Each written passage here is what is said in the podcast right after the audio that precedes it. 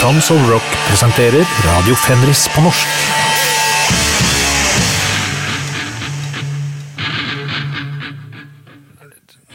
Noen som gjetta det, eller? Det er, det er tøpp, tøpp skøteforhold. Og Gylve Fenris Nagel kommer inn på standplass. Sa Nå skal han i drillen. Der, ja. Får seg litt væske, det er viktig. Så skal det inn med tyggis. Inn med snus.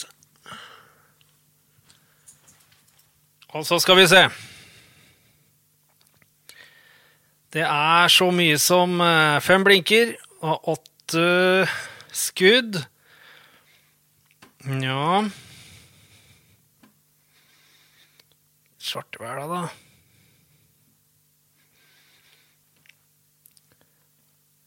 Og det er girls school, og det er treff. Det er cor- corner, det er bom. Triumph bom. Whiplash treff. Deep purple bom. Pungent stench treff og angel treff. Men i all verden. Er det treff på Second Reich også? Nå Det er spesielle tider. Når eh, jeg står og, tviler om jeg har de sedvanlige åtte låtene, eller om jeg har telt feil, og jeg som er så dreven eh, i drillen og, og det å se på uh, skiskyting Men vet du hva? Jeg eh, satt og gjorde research, og så dulta jeg borti et sånn innslag med hun derre Platov Sadonis og Nikke Andersson, som presenterer sine favoritt-LP-er fra 1975. Og det var så koselig at jeg nesten bare nesten! Spilte Sissy Topp i dag. Men eh, det kommer, det kommer. Vi skal da altså til eh, London. Band som het Painted Lady. Skifta navn 78 til uh, Girls School. Eh, ga ut singelen Come On Let's Go. Det er favorittlåta mi med dem. Eh, vi var eh, og spilte inn en plate, vi. Da fikk jeg låne trommesett av Jan Aksel Blomberg. Takk for eh, lånet eh, av trommesettet, og takk til eh, Sigurd eh, Funkraven som fiksa at jeg fikk låne det.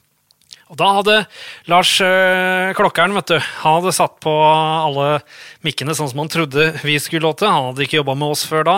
Dette var, ja, det var i 2002. Så kom jeg inn, durende inn med en brent CD da, Jarle Dalseth som jeg hadde fått, med Come On Let's Go på, med Girls School, sa 'dette er trommelyden jeg vil ha', og hvorpå Lars Klokkeren øh, sporenstreks eh, gikk og skifta de fleste mikkene på trommesettet. Så ble det veldig bra lyd på den plata vår, som endte opp med å hete Hate Them. da.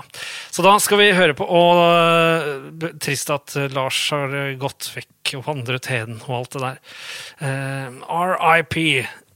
Det er dagens En av dagens spesialer. Det er RIP, Lars Klokkerud. Så blir det to RIPs etter hvert. Av de mest ihuga av dere vet allerede hva det dreier seg om. Corner og Sacred Reich. Ja.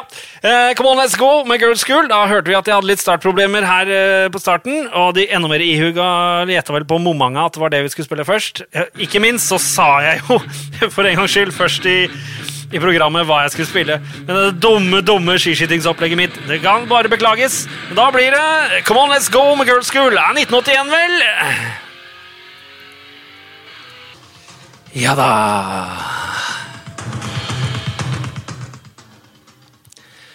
Der forsvinner eh, Come On Let's Go med Girls School ut i periferien. Altså, dere skulle sett meg, altså, dere skulle sett meg! Hvor fin jeg var der. Jeg seilte inn på standplass. Jeg hadde både solstikk eh, Solstikk og eplenikkers. Eh, Oi, oi, oi. Nei, altså mm, det var jo et show her, lurer på om det var nummer 26. Der var det med én start på showet, og så kom det én start til på showet. Og da det skjedde, så, så sendte jeg jo det av gårde til en producer, produser, hei, hei, uh, med litt sånn uh, info. Men uh, man kan jo ikke være masete nok, da, for jeg sendte bare det én gang med den ene infoen den ene gangen, og da var det sånn hei, hei, her har det blitt en ekstra intro, og lyst til å kutte vekk. Eh, ellers kan jeg gjøre det sjøl. Hørte ikke noe annet. Trodde det kom til å gå bra. Eh, gjorde visst ikke det. Eh, det var Ole Jørgen som tipsa meg at den lå ute. Jeg får ta og høre på det etterpå og, og synes at jeg er eh, verdens døveste person. Eh, så ja, selvhat er bedre enn eh, Fedora-hatt. For min del, iallfall. Kan vi dra til Zürich? 1983, da var det mest litt sånn hair metal i starten, visstnok. Før 1985 så gir Coroner ut en Death Cult-demoen sin i 86. Veldig proft cover. Der eh, er eh, produksjonen sånn ja, som kan vente deg på en demo. Det er ikke så proft som coveret, liksom. Og så er det rett og slett Tom G. Warrior som synger på det. Og det låter ganske Merciful Fate-aktig, så det er en fascinerende demo. Det låter jo ingenting i det hele tatt som Eh, RIP, eh, Rest in Peace-plata deres første skiva uh, de kom med i Ja, det må ha vært 1987. uh, for den låter Ja, de ble kalt teknisk trash. Det er mer sånn at de har såpass mange toner i riffa sine at uh, det er det- liksom det som blir teknisk. da. Det er uh, kjapp fingerflytting. Det er ikke så mye sånn øh, progressive takter for, for trommene sin del og sånn. altså. Så det er ikke det, er ikke det. må ikke avskrekke helt. Jeg syns skiva var, ikke sant, var vanskelig å få tak på da. Eh, og da mener jeg ikke sånn Den, den- den hadde god distribusjon, altså. det var jo Noise Records og alt, så var det ikke det. Eh, har eh, aldri solgt den plata, ikke vært i nærheten. Jeg syns det er relativt eh, viktig orkester, og det er ikke så smådumt det de gjorde eh, utover heller. Det er en, enkelte gullkorn. Men det er liksom eh, Det er det at uh, thrash var litt sånn ja, det var fett å spille på fest og sånn, iallfall på 90-tallet, syns jeg. Og da spilte man i koroner, men det var ingen som liksom la helt merke til det. Det er ikke så catchy, egentlig. Jeg prøver å spille den mest catchy låta, da, fordi det har det her Reborn through hate-refrenget, som er veldig catchy. Ellers er ikke, det er ikke noe catchy på skiva i det hele tatt. Du må bare, det er sånn Ja, liker du grundig metal, så bør du sjekke ut den første koronerskiva. Jeg tatoverte til og med Reborn Through Hate jeg, med egen skrift ute på armen min. For flink å tegne tatoveringer sjøl. Veldig lett når du bare skal ha for det meste skrift, si. Koroner med Reborn Through Hate.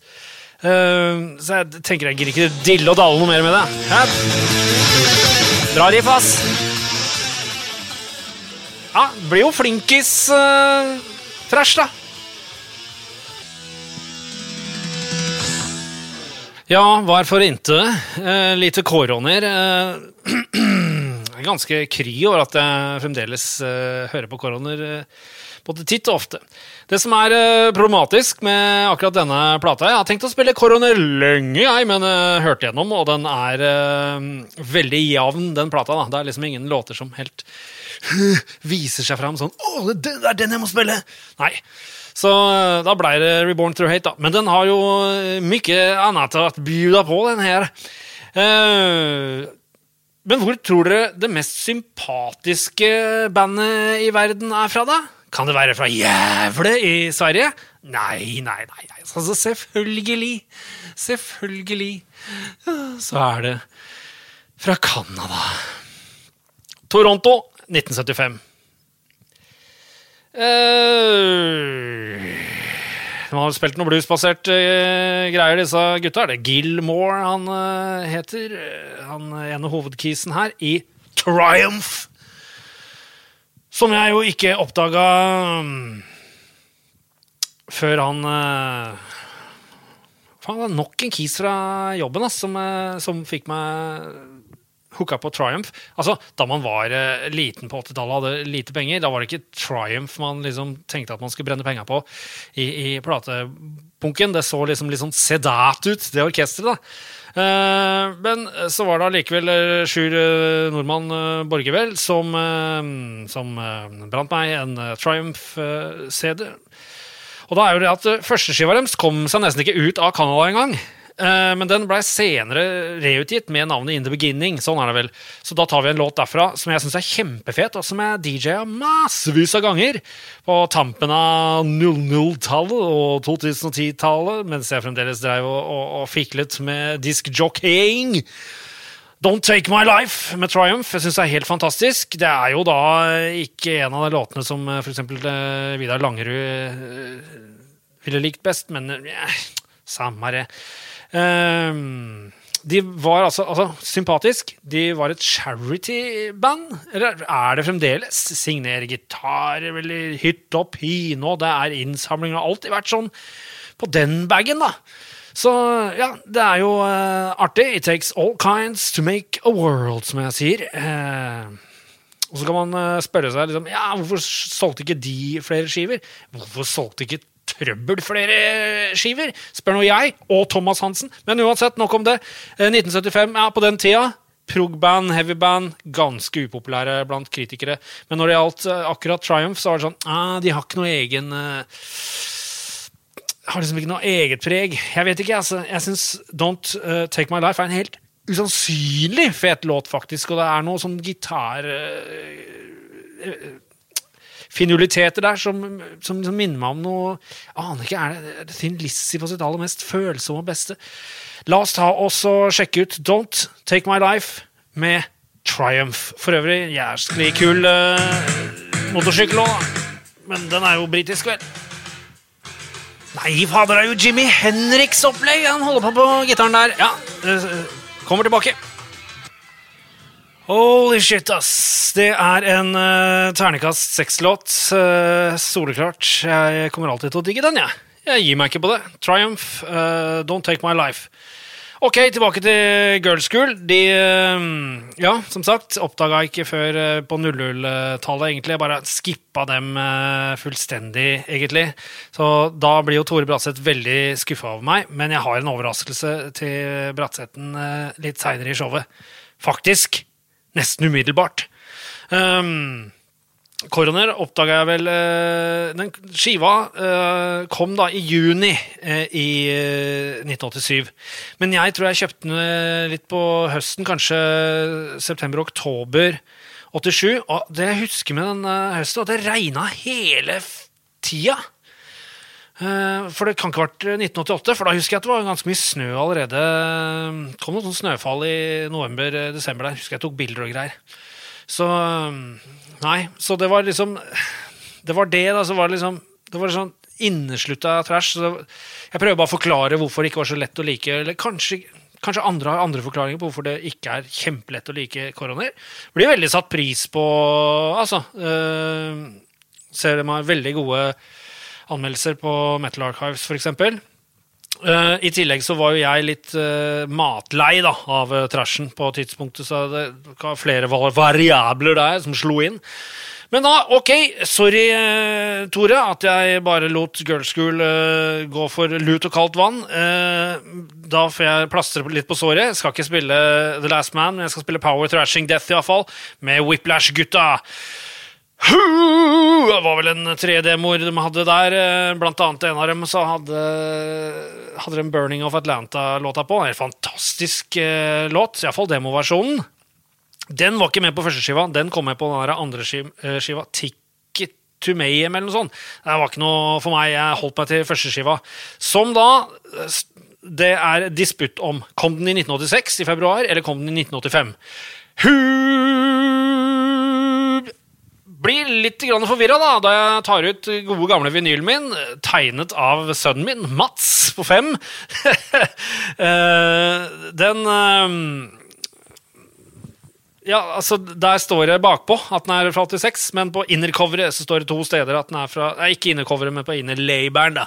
Du veit den som er inni der uh, innafor vinylen. Innafor vinylen, trykt på innerst på vinylen. uh, står den 1985. Jeg sier det 1985, jeg. samme det. Jeg fikk vel ikke tak i den før i 86, det for min del. Uh, så blir det reinst akademisk. Uh, men eh, helt super trash-skive. Litt mer eh, Kanskje US Power uh, i det. retten og, og sletten. uh, Det er, noe, det er ikke så episk som mye av trashen var da, på den tida. Fra New eh, United States of America. De er fra New Jersey, da. De heter jo Tony, og Tony Tony hadde også et sideprosjekt som heter Cerebral Hemorrhage. Må ikke forvirres med det der eh, death metal-bandet Cerebral Hemorrhage. Power and Pain het skiva, og fra den skal vi spille Power Thrashing Death. Det er helt nydelig altså, å høre gitaristen her eh, legge gitaren i hvert øre på det usannsynlig fete riffet. Dette er et typisk uh, thrash metal-band som ikke ikke spiller tung thrash, sånn som jeg liker det. Sånn sakte thrash med mye tyngde og mesa boogie. Vuh, vuh, vuh. Disse raser av gårde i et mer eh, US Power, speed metal-type stil. Jæsla kul vokal. Uh, vinylen kan være litt sånn vrien. Uh, altså Det spraker litt i, i vokalen uh, og sånn, og mange sier at det er ripress og ripress, men det er jo fader meg det på førstepressen eh, her også. Så eh, jeg syns rett og slett at de har klart å, å og renske opp lyden ganske bra jeg, på den eh, Spotify-versjonen, for jeg tok og testhørte den i, tidligere uka her. Så da kjører vi i gang Power Thrashing Death med Whiplash fra New Jersey. Ah, så skal det låta! Takk, det er vanvittig fet uh, trommis. Uh, Tony Skaglione. Og det er jo ikke noe tilfeldighet at eh, han eh, måtte ta over i Slayer da Dave uh, Lompebardo eh, var eh, ute med tyfus. Nei, jeg veit ikke, men jeg husker ikke hva det var. Men han måtte iallfall ta, ta over der litt. Eh, Nå titter jeg og koser meg litt på, eh, på dette mm, innercoveret til eh, Whiplash sin Power and Pain. De sitter her i noe jeg kan se for meg er et eh, hvilerom eh, ved et øvingslokale. Stort anarkistmerke er det på veggen der, og en poster med Celtic Frost og en poster med Metal Church. Jeg syns jeg var fornuftig. Absolutt. Og så er det noe backing vocals by The Power Thrashing Death Brigade her, og det er Vinnie Stigma og gutta i Agnostic Front og greier. Ja, det er jo kjempe, kjempe, kjempe. Har jeg noe mer å si? Som vanlig har jeg vel uh, hoppa over noe som jeg kom på seinere. Jo, det er fader! Tony Bono der. Eh, står med bassen sin med en Possessed-T-skjorte med den første Possessed-logoen. den er old school, altså. Åh, Gottaban. Ok, eh, i dag skal vi gjøre noe, eh, eller nå, noe så sjeldent som å spille en ny låt fra kjempegammelt band. Det skjer jo aldri. Jeg må jo ha blitt gal. Nei, det som skjedde var da at Wolf, og da snakker jeg ikke om det svenske bandet, eller det engelske bandet fra 80-tallet, Wolf, en journalist i bladet Death Forever fra Tyskland, sendte meg et intervju der han annet spurte hvem syns du rocker best, da? Er det ny Blue Oyster Cult eller en ny Deep Purple? Og jeg hadde bare hørt forrige nye skiva til Deep Purple og visste ikke at Blue Oyster Cult i det hele tatt hadde kommet med noe nytt engang. Og sidespørsmål, hvorfor heter den baren eh, i, i, i, i, i den filmen Blue Oyster Bar? Eh, rart. Eh, helt ekstremt forvirrende. Greit, eh, så da tenkte jeg nå skal jeg jaggu la dette eh, spørsmålet ligge, og så skal jeg ta og sjekke ut eh, nye Deep Purple og nye Blue Oyster Cult. Veldig varierte skiver begge to. Relativt bra begge to. Jeg setter en prikk på Deep Purple sin nye skive. Whoosh! For den er eh, rimelig fet. Det er flere kule låter der, blant annet Step by Step, eh, som er om en eh, ganske grell TV-serie fra 90-tallet. Nei, jeg bare tuller. det er sikkert om noe annet. Power of the Moon er en god låt. De har også en låt etter den vi skal spille nå, som heter Nothing At All, som er sånn Hold kjeft, nå har jeg hørt nok låt. Og det hadde vi på 00-tallet, og det er først nå med Deep Purple at jeg hører at ja, er du over 20, så skal du ikke lage sånne hold kjeft-låter. Det, det er ikke særlig flatterende. Eh, Derfor burde heller ikke vi gjort det. Det innser jeg nå. Eh, Greit, vi spiller um, uh, Nothing At All med Deep Purple uh, fra deres skive Woosh. Kom i fjor. Og ass, ikke bry dere om at det er litt sånn herre Altså, det er sånn vugging, sånn ja, Hva er det disse eh, som synger ned i Travemünde og har festivaler der, eh, kaller det da? Eh, Det er sånn skipssangerstil. Drit i det. Det er jo fett, det her. er Fin, eh, fin gitarspilling, fin eh, orgelspilling og gode tekster. Jeg fikk gåsehud på første gjennomlytning, og den endte da på Spotify-lista mi som heter Gåsehud. Eh, For det er alt som gir meg gåsehud av musikk, må liksom dit. Greit! Nothing At All med Deep Purple. Deepa Purplet. Her, det! Ah, veldig fin låt der, altså. Nothing At All med Deepa Purplet. Da har jeg vært ute og mata skjærfuglen. Men det kan dere høre mer om på soloskiva mi Bagpipes for Magpies. Det tenkte jeg. Um, ja, vi skal til uh, Wien. Altså uh, Wien. Vienna eh, i uh, Østerrike. Hvis jeg tidligere sa at uh, koroner var fra Zürich, Østerrike, så mente jeg Zürich, Sveits. Altså, jeg aner ikke hva jeg sa, jeg. Men nå skal vi i hvert fall til Østerrike. Det var da voldsomt så interkontinentale vi skulle være i dag. Hva? Sentraleuropeiske. Um, så, så hadde jeg jo en, en sak her. Altså, selv om det er allment godtatt at uh, stammer fra Wien i Østerrike, uh, uh, så er det en del uh, pølseeksperter som mener at den er en videreutvikling av den tyske Frankfurter Würstchen. Som kan spores tilbake til oppskrifter fra 1409, mens wienerpølsen først dukket opp i 1415. Det er greit. Punch and Stench derimot uh, holdt på med noen andre greier. Så skifta de uh, navn til Punch and Stench og blæsta i vei. For det hadde kunne vært del av en ja, grindcore-spesial, det her, da. Men jeg slang det inn allikevel, siden at jeg tok med en ny låt med gammel band Deep Purple, som er litt sånn litt vel kosete. Da måtte jeg bare ha en utblåsning på, på neste låt. Og det blir da demoen fra mai eh, 1988. Mucus Secretion. Eh, det er jo eh, låt der som heter Extreme Deformity. Det må jo på en måte ha inspirert Kadaver sin Abnormal Deformity-demo. Var det ikke det den het da, Anders?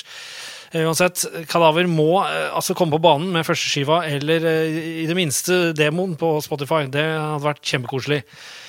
Eh, For det er en del likhet i stil og i det hele tatt, så det har jeg aldri spurt eh, Anders om. Da var ikke jeg så inne på Punch and Stench, for jeg kan ikke huske at jeg hadde denne demoen. For da hadde jeg digga det mye mer. Jeg hadde den der splitten med Disharmonic Orchestra og, og eh, en singel og greier, men, men dette her Det, det syns jeg var helt, helt midt i blinken. Nå må jeg advare, fordi dette her er jo en rehearsal eh, Det er rehearsal sound, da. Jeg syns det er dødsfet rehearsal sound, men det er bare sånn opptak av eh, en øving ikke sant, på øvingslokalet. Og da er jo mange som eh, blir hissige og sier at 'jeg kan ikke høre på dette, jeg liker bedre å høre når det er ordentlig'. Men dette er jo ordentlig. Det er jo så nært du kommer til råheten av å kunne, å kunne virkelig være der og digge Punch and Stench. Og altså, Da jeg fant dette her eh, Den er feil merka, da. Det er jo ikke den der EP-en som det står at det er. Det må dere ikke tro. Dette er, må, dette er jo fra demoen. Feilmerka. Men altså, jeg tar eh, selvkritikk. Hvis noen eh, sier at det er den eh, EP-en, så greit nok. Men eh, men dette er i hvert fall uh, rehearsal-lyd så, så god som noen. Pulsating Protoplasma er uh, låta jeg valgte meg ut her. Uh, da, jeg, da jeg kom over dette her uh, på Spotify, så jeg blei Jeg hadde, samme reaksjon som når jeg først hørte grindcore jeg, i 1988. Jeg liksom bare, jeg grinda rundt. Det var hopping og, og banging. Det, og og, og, uh, usynlig appelsingrep over hele linja. Så det er brutalt, ass. Punch and stench, pulsating protoplasma.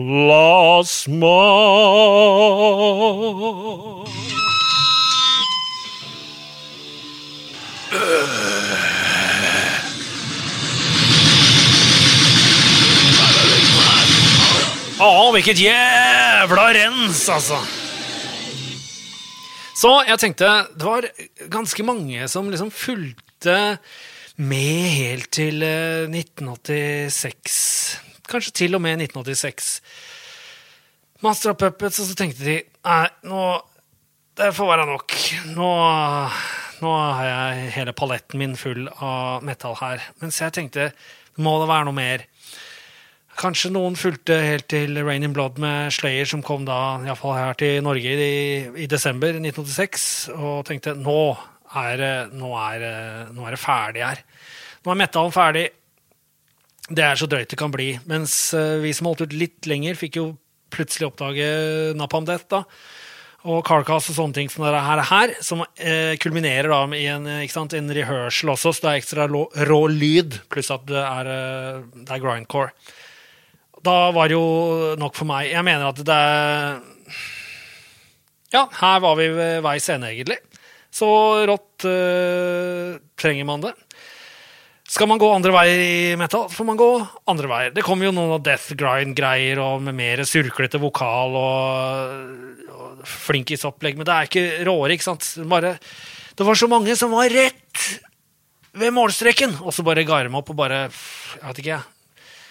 De bare syntes det var rått nok. Det var bare, kunne beholde det litt lenger for å bare kunne se eller høre alt som, som det var å hente. Synd, ass. Så man hadde egentlig ikke trengt å holde ut lenger enn denne demoen kom i mai 1988. Så var det bare sånn Ja, ok, der, der er vi ved veis ende. Eh, på tide å finne på andre ting, men som er litt mer kommersielle. For det blir så, dette er så ukommersielt som det kan få blitt, da. Mener jeg. Og derfor så må vi over til noe veldig mye penere. Og det er et orkester jeg ikke fatter ble mer populært. Det er altså Den låta vi skal spille nå, The Tower, det er så bra! Altså, jeg elsker det! Vi skal til ikke Punky Brewster, men Punky Meadows. Vi skal til Washington DC, vi skal til 1975. Det er Angel eh, sin eh, selvtitulerte skive fra 1975 vi skal spille fra. Og hvis dere tror at Grunnen til at jeg spiller to låter fra 1975 i dag, er av det innslaget med eh, Johanna og, og Nikke der. Nei, det er ikke det. det bare dukka opp da jeg satt og, og, og, og fikla med eh, research til dette som jeg allerede hadde fastsatt, skrevet i sten, om du vil. Angel med The Tower. Det er en ambigrammatisk logo. Det er en logo som ser lik ut hvis du setter den opp ned. Vi husker hva som skjer eh, hva hvis man setter eh, Sodom-logoen opp ned. Blir Vodos. Altså da ambigrammatisk logo for Sodom der, bare at det, det blir noe annet. Heter nok ikke ambigrammatisk da. Men dette minte meg om en death metal-logokonkurranse i det jeg tror var Eastern Magazine. Husker ikke helt, men da hadde du en dobbeltside, og så var det Her har du 30 death metal-logoer. Finne ut hvilke to som er opp ned. Helt umulig. Verdens beste eh, sak. Dette her oppdaget jeg også på 00-tallet. Var vel Jarle Dalstedt igjen som hadde brent. Eh, så jeg, jeg takker og bukker. Angel eh, med The Tower. Det mm, sies at det ble oppdaga av Gene Simmons, da, som fikk eh, lurt Angel inn på eh, ja, på platekompani, eh, platekompaniet, plateselskapet, som, eh, som Kiss var på, altså da Casablanca.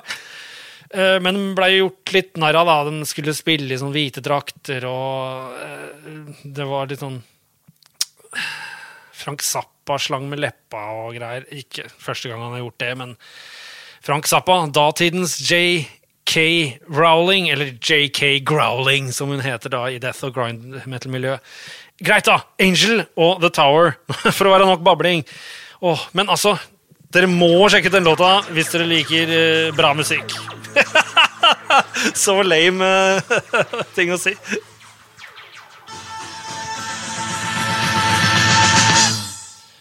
Ja, tro det eller ei, det er eh, den låta her, Angel, eh, The Tower, og Girl School, Come On Let's Go, som jeg har banga hardest til eh, under, under dagens eh, sending. Det er jo sånn 204 uti her hvor de går eh, opp i refrenget. Den første gangen er helt, helt utrolig bra. Og så er det et eller annet med Come On Let's Go også. De, eh, de har et brekk der hvor de skal ut i en solo, og så begynner de å spille litt på soloen før, eh, før de er ferdig med brekket. Verdens beste triks! Så nå var det noen som kunne lære noe, kanskje. Eller du som hører på, hvis du ikke har gått for å kjøpe deg pølse, så eh, da gikk du jo glipp av det. Eh, synd.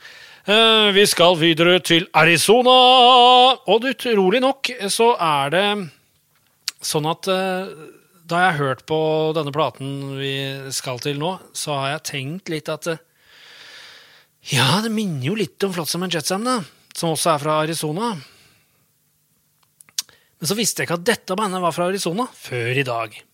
Bill Metoyer stilte lyden her. Det låter helt fantastisk. Eh, altså, Den trash-skiva her låter så bra. Det er eh, Ignorance, som kom 13.10.1987. Og det er orkesteret Sacred Reich. Sacred Reich. Jeg husker jeg leste i Aftenposten at eh, Asbjørn Sletemark hadde um, noen tips om da, noen fem nye metalband, og han snakka om det der Under the Oak fra, fra feil side av byen. Fader, Bjørkelangen, Fetsund. Uh, ikke gjør ikke narr av det. Uh, og, og um, og i den forbindelse med det bandet så sa han at de satt Dette var folk som hadde en pub også. Der, der burde jeg vært, si. Eh, og satt pris på glemte band som Sacred Reich. Sacred Reich har ja, omtrent like mange månedlige uh, lyttere som oss på uh, på Spotify med langt færre plater, så de er nok dessverre ikke akkurat veldig glemt. Hvis man ser objektivt på det. Og rent subjektivt så har jeg digga Sacred Reich eh, hele veien. Men bare den Ignorance-skiva som kom i oktober 1987. Eh, de ga straks ut en EP eh, e seinere som het Surf Nicaragua, hvorpå det bare er én bra låt som jeg kan huske, og den er vel fra, tatt fra demoen eller noe sånt. Det må ha vært en bra demo, ass! Den var visstnok ganske Altså, folk ville gjerne ha den demoen. Men jeg hadde aldri den på sånn tape-trading. Så aldri at uh, av de som jeg tape-trada med da, i 87 og 88, sånn, de, de, var ikke så ivrige på den. Hadde ikke den demoen. demoen. Uh, så jeg aner ikke helt hva som skjedde der. Det var liksom Kashpa fra Japan og, og Sadus-demoen som var mye snakk om. Da, og kanskje en Syndrom-demon. Ja, og masse andre. Men uh, husker aldri noe snakk om Sacred Reich-demoen. Men nå i ettertid sies det at Sacred, Sacred Reich-demoen den var virkelig noe å trakte etter.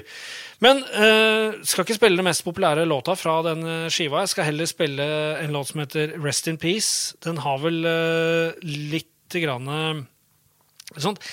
Jeg hører en del Maiden i det, og det er jo det samme med Flossum and Jetsam. Og i det hele tatt litt sånn uh, eh, US Power som henger igjen. Og Derfor mener jeg at Sacred Reich har uh, holdt seg skikkelig godt. Men det er jo ikke alltid sånn. Jeg kan jo uh, få hit Bråten, f.eks., som jo er en, en, mye mer aggressiv thrasher, og si at det er den typen trash jeg ikke, ikke, liker, sier han da. Og jeg bare what?! Dette er kjempebra. Vel, dere får uh, avgjøre selv. Jeg tar kvelden. Jeg har uh, noe sport jeg må se på. Uh, håper dere har det utrolig koselig og får det enda bedre utover kvelden. Og sov godt, da. Og i all verden, har jeg blitt et sånt program? Ja ja. Sacred Reich, Rest in Peace fra Ignorance 1987. Takk for meg!